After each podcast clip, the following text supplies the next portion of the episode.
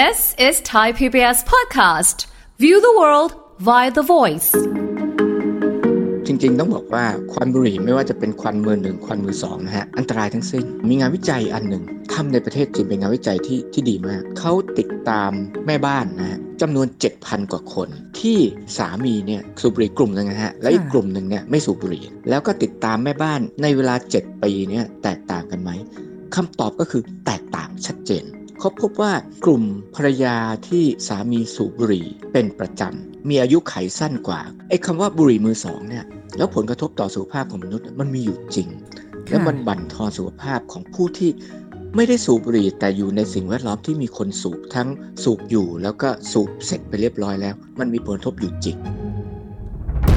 ฟังทุกเรื่องสุขภาพ อัปเดตททุกโรคภัย ฟังรายการโรงหมอ กับดิฉัน สุรีพร วงศิตพรค่ะ This is Thai PBS podcast.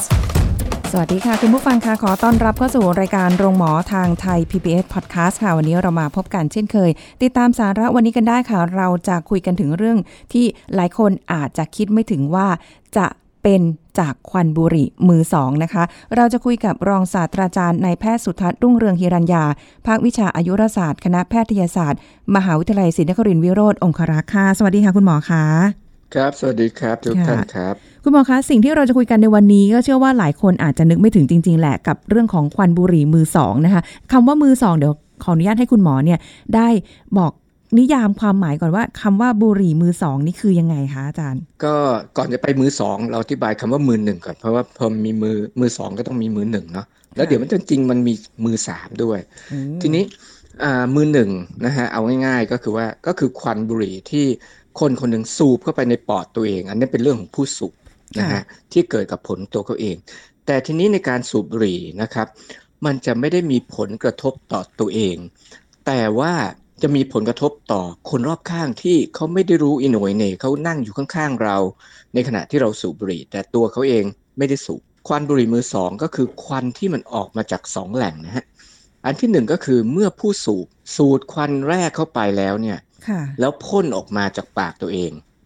ออกมาสู่สิ่งแวดล้อมรอบตัวค่ะอันนี้เป็นแหล่งหนึ่งนะครับ แหล่งที่สองก็คือ ควันที่เกิดจากการเผาไหม้ตัวมวลบุหรี่นะฮะ ที่ออกมาจากปลายมวลเวลาเราสังเกตคนที่สูบบุหรี่เนี่ยค่ะมันจะมีควันออกมาปลายมวลด้วยอ่าเพราะฉะนั้นควันสองส่วนเนี้ยนะฮะไม่ว่าจะออกมาจากตัวผู้สูบพ่นออกมา หรือว่าจะเป็นตัวควันจากการเผาไหม้ของใบยาสูบที่ออกมาจากปลายมวลสองส่วนเนี้ยออกมาสู่แหล่งเดียวกันก็คืออากาศภายนอกนะฮะที่อยู่ใน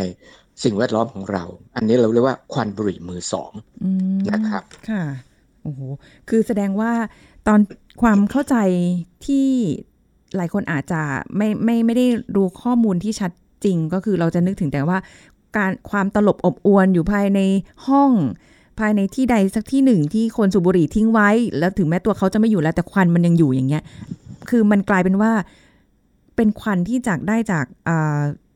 ปลายมวลบุหรี่ที่สูบเข้าไป แล้วก็จากควันที่พ่นออกมาแบบนั้น ใช่ครับโอ้ใช่ครับ จริง ๆ แล้วที่ที่พูดตะกี้เนี่ย ยังมีอีกอันหนึ่งก็คือมีควันบุหรี่มือสามนะฮะค่จริงๆแล้วควันบุหรี่มือสามเนี่ยขอแตะไว้นิดเดียวก็คือค่ะว่า ควันมือสามเนี่ยมันเกิดจากการที่คนเดิมนะฮะเขาสูบบุหรี่แล้วก็พ่นควันนะฮะออกมาอยู่ในสิ่งแวดล้อมหรือในห้องนั้นๆ ที่เขาใช้ในการสูบบุหรี่ค่ะแล้วก็ควันจากปลายมวลก็ฟุ้งกระจายอยู่ในห้องเดียวกันนี้ แต่ทีเนี้ยเมื่อตัวควันเนี่ย มันหายไปหมดแล้วค่ะในความเป็นจริงเนี่ย มันยังมีสารเคมีที่อยู่ในควันบุหรี่เนี่ยนะฮะซึ่งมันตกค้างนะครับอยู่ในพื้นผิวของวัสดุของเฟอร์นิเจอร์ของสิ่งต่างๆ ข้าวของเครื่องใช้ที่อยู่ในห้องห้องนั้นอืมนะฮะแล้วก็เกาะเป็นคราบที่เรามองไม่เห็นด้วยตาเปล่าค่ะนะครับอันนี้ยังมีสารเคมีเคลือบอยู่ผมยกตัวอย่างง่าย ๆ ผ้าม่านนะฮะอ่าโซฟาโต๊ะเก้าอี้เตียงนอนอย่างนี้เป็นต้นนะฮะเอ่ออันเนี้ยมันเป็น ควันมือสามเนี่ยมันมันสังเกตได้ง่าย ๆ คือ เช่น เราไปนอนพักที่โรงแรมต่างจังหวัดค่ะซึ่งโรงแรมต่างจังหวัดที่โรงแรมไม่ใหญ่มาก แต่บางทีเขาไม่สามารถแยกแขกได้ว่าแขกคนนี้สูบบุหรี่หรือเป็นโซนไม่สูบบุหรี่บางทีเราเปิดประตูเข้าไปเช็คอินใหม่ๆเนี่ยค่ะเราจะเห็นว่าบางห้องเนี่ยมันเหม็นเหม็นควันบุหรี่มากเลยนะฮะทั้งทั้งๆที่ตาเปล่าของเรามองไม่เห็นควันแล้วค่ะอันเนี้ยใช่มันเป็นลักษณะของควันมือสาม นะครับอ๋อเพราะฉะนั้นมันมีทั้งควันมือหนึ่งมือสองมือสามนะครับโอ้โหคือหลายทอดหลายต่อออกมาแบบนี้เนี่ยนะคะแต่ว่าคืออันนี้ถามคุณหมอเลยว่า เอ๊ะแล้วอย่างเงี้ยควันมือสองที่เราไม่ได้เป็นคนสูบเองหรืออะไรเงี้ย หรือแม้กระทั่งคนที่สูบเองเขาได้ควันมือสองก็เข้าไปด้วย ทั้งได้ทั้งจากที่สูบแล้วก็จากควันที่ตัวเองพ่นออกมาด้วยเนี่ย ที่เป็นควันมือสองเนี่ย มันอันตรายกว่ากันแค่ไหนคะกับการที่แบบอุ้ยเราสูบตรงๆเลย ครับจริงๆต้องบอกว่าควันบุหรี่ไม่ว่าจะเป็นควันมือหนึ่งควันมือสองนะฮะอันตรายทั้งสิ้นนะครับ อันตรายทั้งสิ้น มันเคยมีงานวิจัยผมขออนุญาตยกงานวิจัยที่จริง ๆ แล้วทำมาหลายปีแล้วนะครับ เพราะว่าเรื่องควันมือสองเนี่ยทางการแพทย์เราเราเรียนรู้เรารับทราบมานานแล้ว ทีนี้เอ่อมีงานวิจัยอันหนึ่งทำในประเทศจีนเป็นงานวิจัยที่ที่ดีมากนะฮะทำในประเทศจีนเอ่อเขาติดตามแม่บ้านนะฮะค่ะคือภรรยานะครับจำนวน7,000กว่าคน ที่สามีเนี่ยอ่าสูบบุหรี่ครึ่งอ่าสูบบุหรี่กลุ่มหนึ่งนะฮะและอีกค่ะกลุ่มหนึ่งเนี่ยแบ่งเป็นสามีที่ไม่สูบบุหรี่นะครับ แล้วก็ติดตามแม่บ้านทั้ง 7,000 กว่าคนเนี่ยนะฮะเป็นเวลา 7 ปีเต็มนะฮะต่อเนื่อง ว่าชะตากรรมของแม่บ้านทั้งสองกลุ่มนี้ทั้งคนที่มีสามีไม่สูบบุหรี่กับคนที่มีสามีสูบบุหรี่เนี่ยชะตากรรมในเวลา 7 ปีเนี่ยแตกต่างกันไหมคำตอบก็คือแตกต่างชัดเจน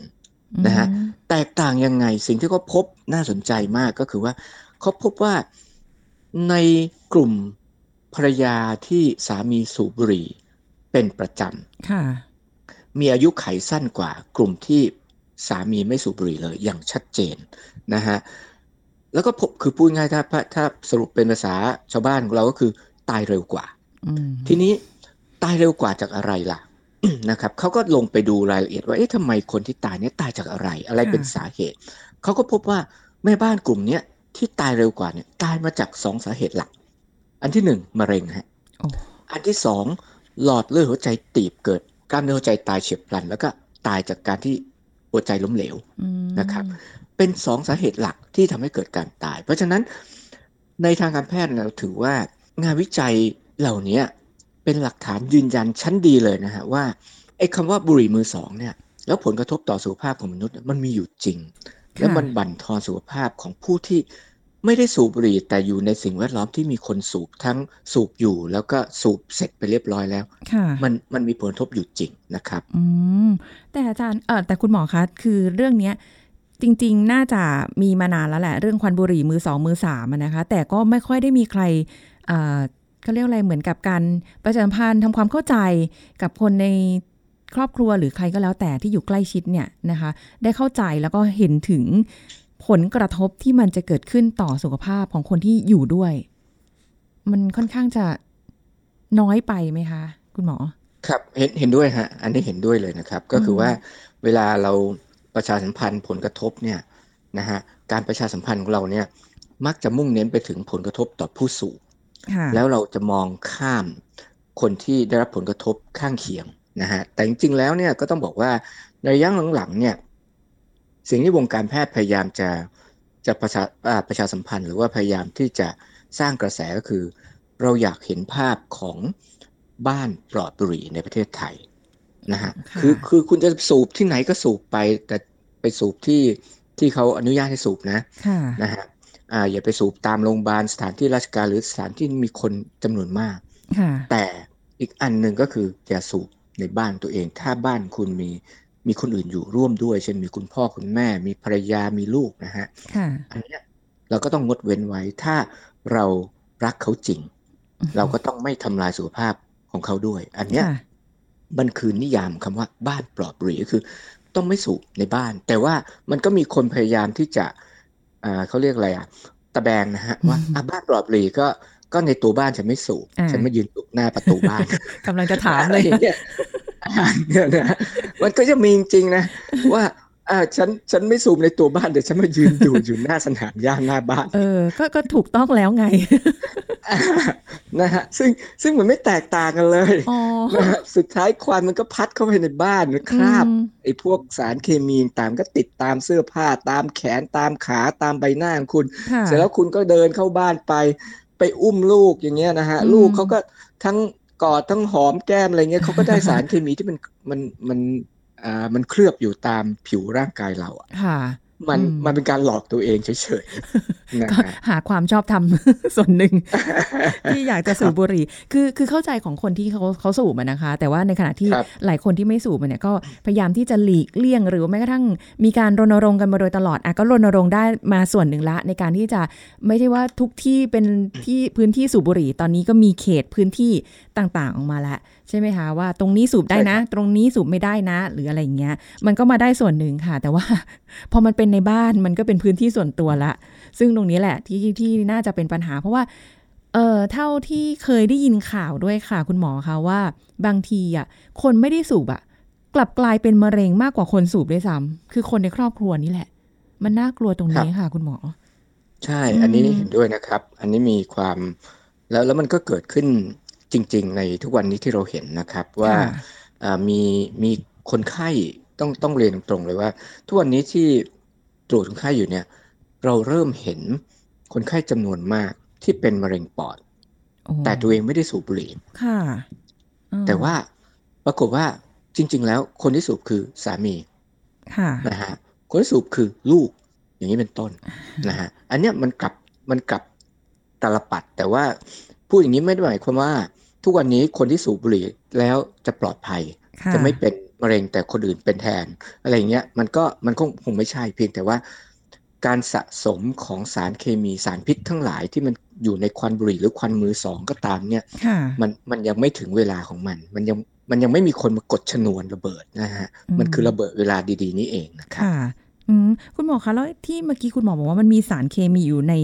ในบุหรี่ในควันบุหรี่เนี่ยมันเป็นสารเคมีชนิดเดียวกันไหมคะ ถึงแม้มันจะอ่าสูบปุ๊บอะอาจจะมีสารเคมีจำได้ว่า โอ้โหในบุหรี่เนี่ยมีสารเคมีหลายพันชนิดเลย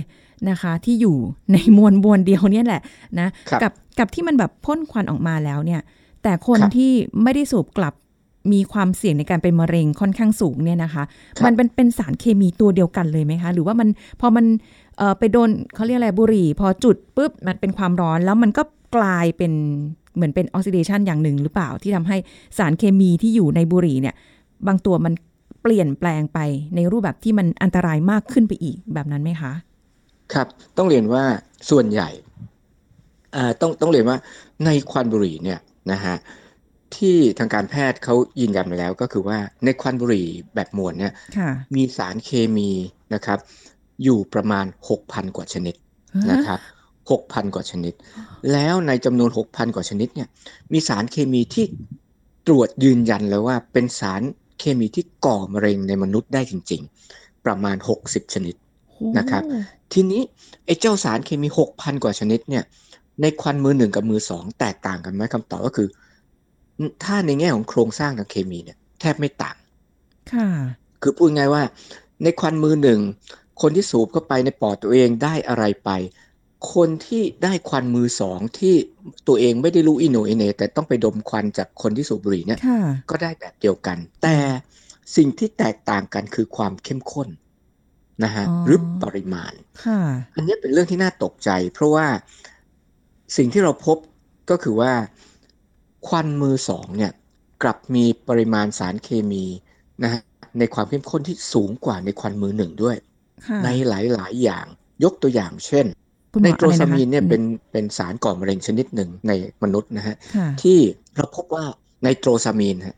นะครับสารไนโตรซามีนเนี่ยมันคือสารก่อมะเร็งชนิดหนึ่งที่ที่เกิดมะเร็งได้ทั้งมะเร็งปอดมะเร็งตับนะฮะเจ้าไนโตรซามีนเนี่ยเราพบว่าในควันมือสองเนี่ยมีความเข้มข้นสูงกว่าในควันมือหนึ่งห้าสิบเท่านะครับโอ้โหแล้วนอกจากนี้แล้วยังมีสารเคมีอื่นอีกนะครับ ที่นอกเหนือจากไนโตรซามีนสารก่อมะเร็งอื่น ๆ หรือแม้กระทั่งอ่าคาร์บอนมอนอกไซด์ซึ่งเป็นก๊าซของเสียนะฮะปกติคาร์บอนมอนอกไซด์เนี่ยเราจะเห็นเป็นก๊าซเสียจากการอ่าเวลาเราเราเราไปเก็บตัวอย่างตามถ้อยเสียรถยนต์อ่าค่ะนะครับถ้อยเสียรถยนต์เนี่ยเป็นแหล่งปล่อยก๊าซ CO หรือว่าคาร์บอนมอนอกไซด์ที่ที่ใหญ่ที่สุดของมนุษย์นะฮะหรือค่ะการเผาไหม้ทั่วๆไป ทีนี้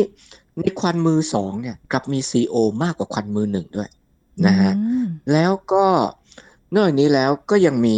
เรื่องของนิโคตินนะฮะค่ะค่ะใครจะไปเชื่อว่า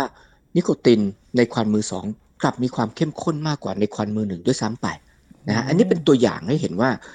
ควันมือหนึ่งมือสองถามว่าชนิดสารเคมีต่างกันมากไหมคำตอบคือต่างไม่มากแทบจะเหมือนกันเลย แทบจะก๊อปปี้มา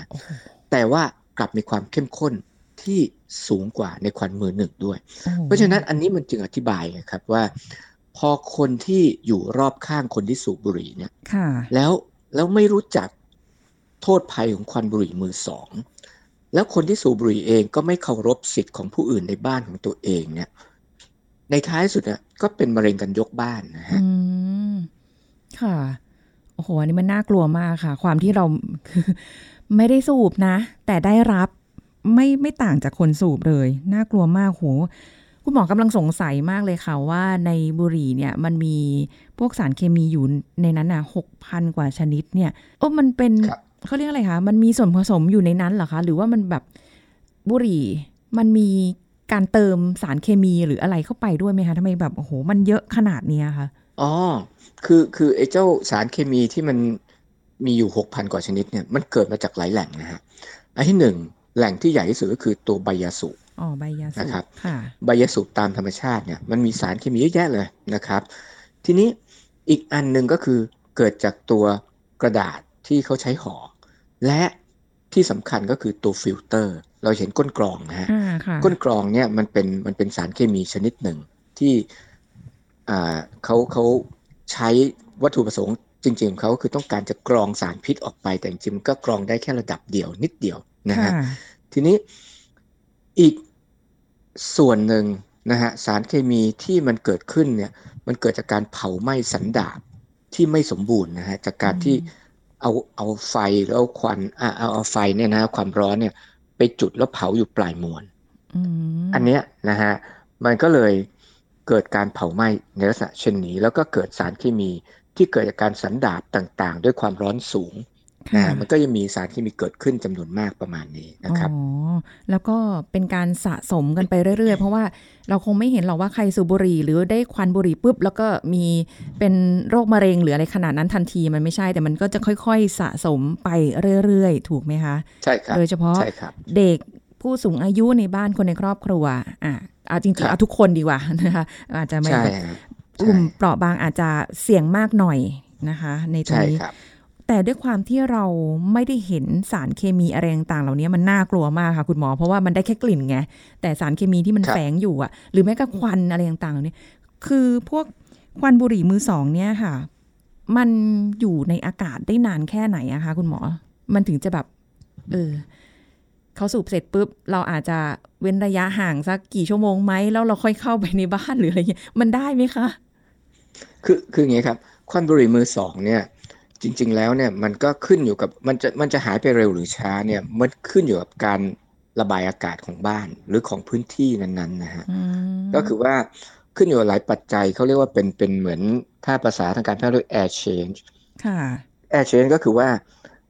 พื้นที่ตรงนั้นหรือห้องตรงนั้นเนี่ย มันมีการระบายอากาศเร็วช้าแค่ไหนดีแค่ไหนนะฮะอย่างเช่นว่าขนาดห้องใหญ่หรือเล็กนะครับ เป็นห้องปิดหรือมีหน้าต่างอากาศไหลเวียนดีไหมนะครับหรือว่าไปสูบในที่โล่งนะฮะอย่างถ้าไปสูบในที่โล่งเช่น ไปสูบในแบบสวนไกลๆเลยนะฮะอ่า อย่างนี้มันก็มันก็จะหายไปเร็วแป๊บเดียวมันก็หายไปแล้วนะครับ แต่ถ้าเรามาสูบอยู่ในห้องสมมตินะครับ อย่างคนยุคปัจจุบันชอบอยู่ในคอนโด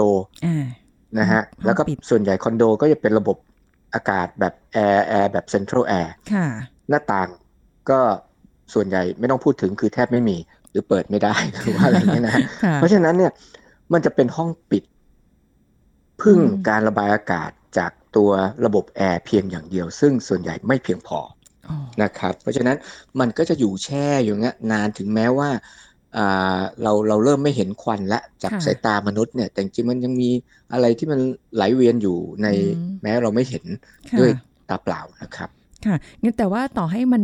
เป็นห้องระบายอากาศได้อะแต่ว่ามันก็ยังมีควันบุหรี่มือสามที่คุณหมอบอกตอนต้นไปแล้วว่ามันมาอยู่ตามผ้าม่านเฟอร์นิเจอร์โต๊ะเก้าอี้ตู้อะไรต่างๆ เหล่านี้อยู่ดีอะแหละ แต่แค่ว่าเราไม่ได้เห็นแบบเป็นขมเหลาสีดำให้เห็นชัดเจนมันคือมันมองไม่เห็นเลยแหละ กับสารเคมีพวกนี้ใช่ไหมคะคุณหมอ ใช่ครับอืมอันนี้ถูกต้องเลย เพราะว่าเพราะฉะนั้นเนี่ยการสูบบุหรี่เนี่ยมันจึงโดนทั้งขึ้นทั้งล่อง โดนทั้งตัวเองและคนรอบข้าง อันนี้พูดอย่างนี้ก็ก็ไม่ผิดเลยนะครับ ก็คือโดนโดนกันทุกเด้งนะฮะค่ะทีเนี้ยดีที่สุดก็คือ กลับมาที่พูดไว้ตอนต้นก็คือ บ้านต้องปลอดบุหรี่ และต้องอ่าปลอดจริง ๆ ไม่ใช่แบบว่ามามาตะแบงกันมา มามาคิดเอาเองว่าบ้านปลอดบุหรี่คือแบบนี้อะไรอย่างเงี้ยนะครับค่ะ คือต้องเป็นพื้นที่เซฟโซนปลอดภัยสำหรับทุกคนจริงใช่ครับๆไม่ใช่ตัวเราใช่ครับต่อให้คุณสูบมาจากข้างนอกแล้วเนี่ย มันก็ยังมีเอ่อเขาเรียกอะไรกลิ่นของบุหรี่อะไรต่างๆเหล่าเนี้ยอยู่กับตัวคุณอยู่ดีนะคะถ้าใช่ครับคือที่ดีก็เลิกให้ได้ดีกว่า ไม่ไม่มีการสูบใช่ครับบุหรี่เนี่ยน่าจะดีกว่านะคะ แต่ว่าใช่คุณหมอครับอันนี้ขออนุญาตถามเพิ่มเติมว่า หลายคนอาจจะยังไม่รู้ว่า เอ๊ะ ควันบุหรี่มือสองเนี่ยโอเคแหละ รู้ละว่าสารเคมีต่างๆที่ได้ก็เทียบเท่ากับคนที่สูบบุหรี่เลย มันนำไปสู่ของความเสี่ยงโรคมะเร็ง มันยังนำไปสู่โรคอื่น ๆ ได้อีกไหมคะ ก็จริง ๆ แล้วเนี่ยโรคที่เกิดขึ้นจากไอ้เจ้าควันบุหรี่แบบนี้ทั้งมือหนึ่งมือสองเนี่ยนะฮะค่ะจริงๆแล้วสามารถเกิดโรคต่างๆ ได้เยอะแยะเลยอาทินะฮะ ถ้าไม่ใช่โรคมะเร็งเนี่ยก็จะเป็นโรคในกลุ่มของเออหลอดเลือดนะฮะอืมเช่น หลอดเลือดหัวใจตีบ นะขึ้นขึ้นอยู่ว่ามันมันจะไปก่อปัญหาที่หลอดเลือดตรงไหนนะฮะะคือหลักการคือมันจะทำให้หลอดเลือดทั่วร่างกายเนี่ยตีบหรือแตกหรือตันนะครับ เพราะฉะนั้นเนี่ยสมมุติมันมาเกิดที่หัวใจก็เกิดกล้ามเนื้อหัวใจวายโอ้นะฮะค่ะถ้าไปเกิดที่สมองก็เกิดอัมพฤกษ์อัมพาตที่ที่ภาษาการแพทย์ปัจจุบันอ่าหรือหลายท่านเริ่มรู้จักแล้วก็คือว่าสโตรกสโตรกก็คือจู่ๆปุ๊บปั๊บ อ่อนแรงไปซีกหนึ่งค่ะหรือปากเบี้ยวอะไรอย่างเงี้ยนะครับ อ่อนแรงไปโอ้โหเป็นอัมพฤกษ์อัมพาตหรือว่าถ้ามันไปเกิดที่อวัยวะเพศมันก็เกิดเสื่อมสมรรถภาพทางเพศ นกเขาไม่ขันอืมอย่างนี้เป็นต้น อันเนี้ยเพราะฉะนั้นเนี่ยหรือหรืออย่างถ้าคนมีเป็นโรคเบาหวานมาก่อน แล้วยังสูบบุหรี่เนี่ยนะฮะค่ะหลอดเลือดส่วนปลายมือปลายเท้าเนี่ยมันก็จะตีบฮะทีนี้พอตีบเนี่ย จากโรคเบาหวานปกติมันทำให้อ่า หลอดเลือดเหล่านี้ตีบอยู่แล้วนะครับ หลอดเลือดส่วนปลายค่ะพอเจอบุหรี่เข้าไปนี่ยิ่งตีบหนักกว่าเดิมโอ้โหจนถึงจุดที่ว่าบางทีปลายมือปลายเท้าหรือปลายนิ้วเนี่ยนะค่ะไม่มีเลือดไปเลี้ยงเลยเพราะว่าหลอดเลือดมันตีบร้อยเปอร์เซ็นต์โอ้โหนะฮะจนกระทั่งต้องไปตัดนิ้ว ตัดเท้า ตัดมืออย่างเงี้ยนะครับ อันเนี้ยค่ะยิ่งถ้ามีแผล เช่นว่าคนไข้เบาหวาน เราจะเจอบ่อยเลย คนไข้เบาหวานเนี่ยนะฮะ แล้วถ้ายิ่งสูบบุหรี่นะฮะสมมุติไปโดนตะปูตำเท้าอย่างเงี้ยนะฮะค่ะแผลเนี่ยรักษายากมากนะครับ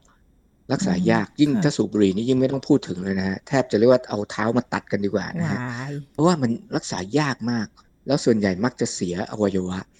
นะครับ ถ้ายังไม่เลิกสูบบุหรี่เนี่ยมันจะแก้ไม่ได้เลยค่ะนะครับโอ้โหไม่มีอันไหนเบาเลยนะคะ หนักทั้งนั้นเลยค่ะโอ้โหใช่น่าครับกลัวมาก แต่บางคนบอกว่ามันเลิกยาก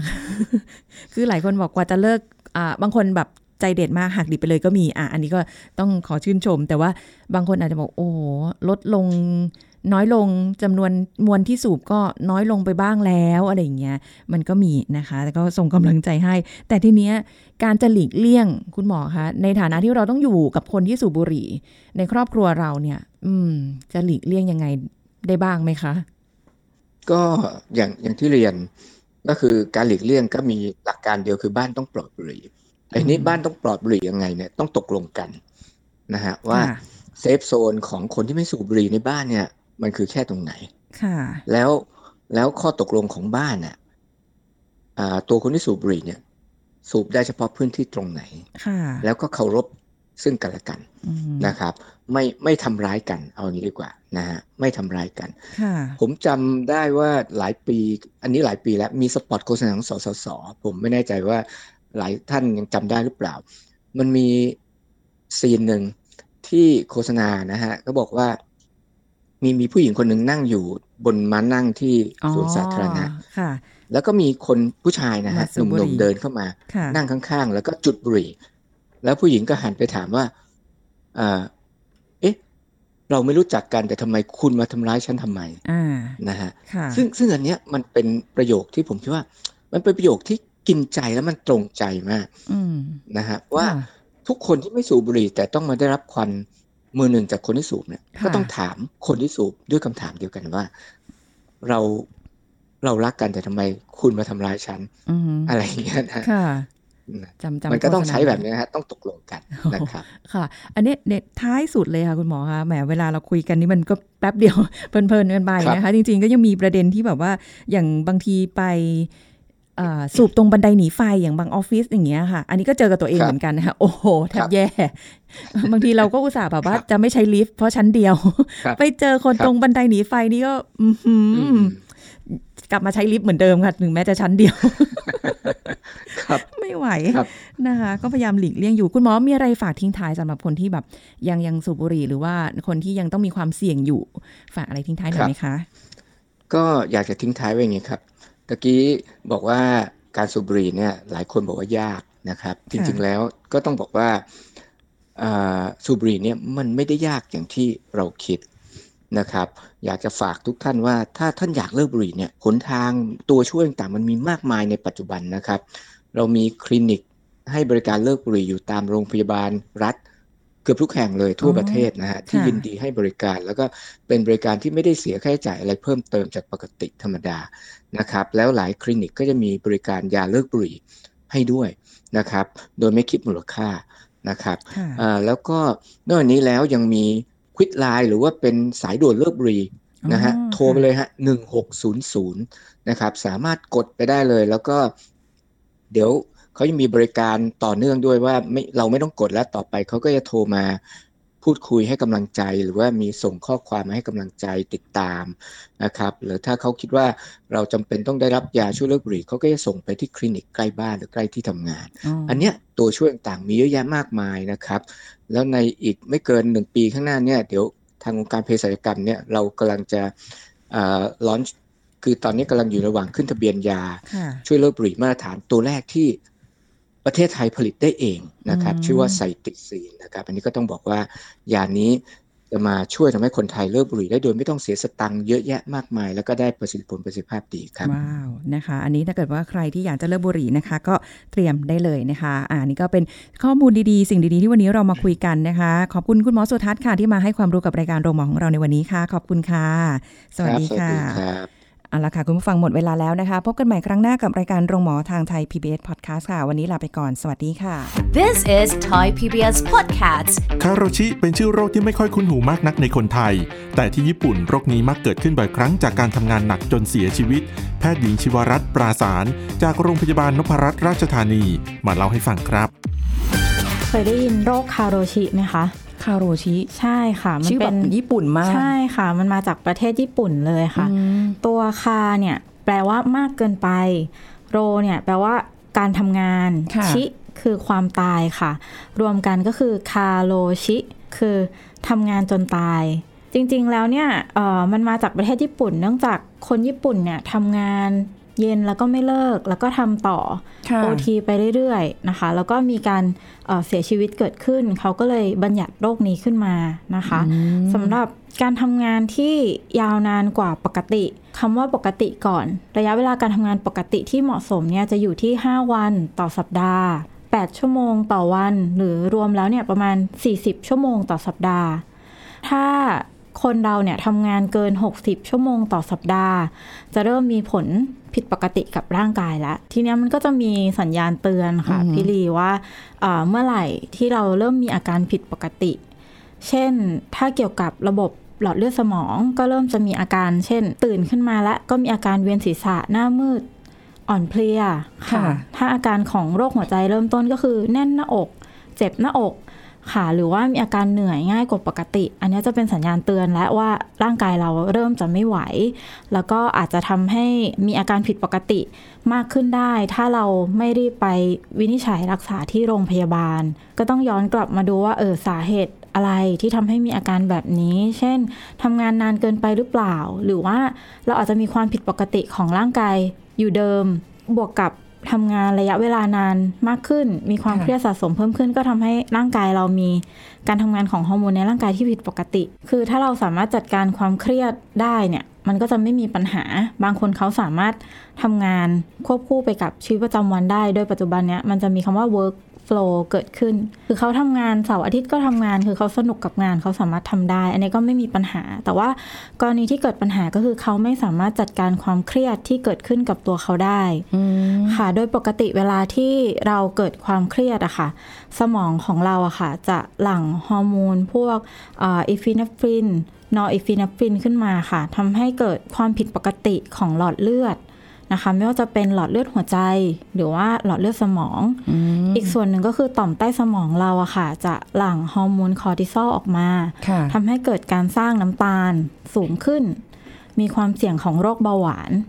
สรุปแล้วก็คือถ้ามีความเครียดเกิดขึ้นค่ะแล้วร่างกายเราไม่สามารถจัดการกับความเครียดได้ ก็จะเกิดผลกับระบบใหญ่ๆสองระบบก็คือหัวใจ แล้วก็หลอดเลือดสมอง This is Thai PBS Podcast ติดตามรายการทางเว็บไซต์และแอปพลิเคชันของไทย PBS Podcast Spotify SoundCloud Google Podcast Apple Podcast และ YouTube Channel Thai PBS Podcast Thai PBS podcast. View the world via the voice.